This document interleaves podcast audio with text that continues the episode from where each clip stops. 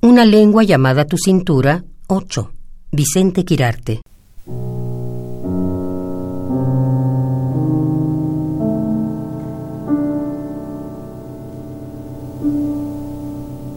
Lavar los trastos, todos. Compañeros de viaje que durmieron con rastros de su oficio agradecer su estancia con el chorro que los hace dos veces transparentes.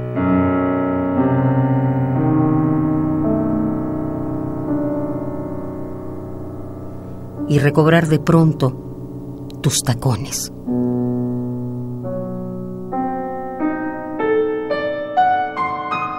Sentir que se me clavan en el alma y practican su música reciente ya tan familiar e imprescindible como los otros seres de la casa. Lavar los trastos. Todos.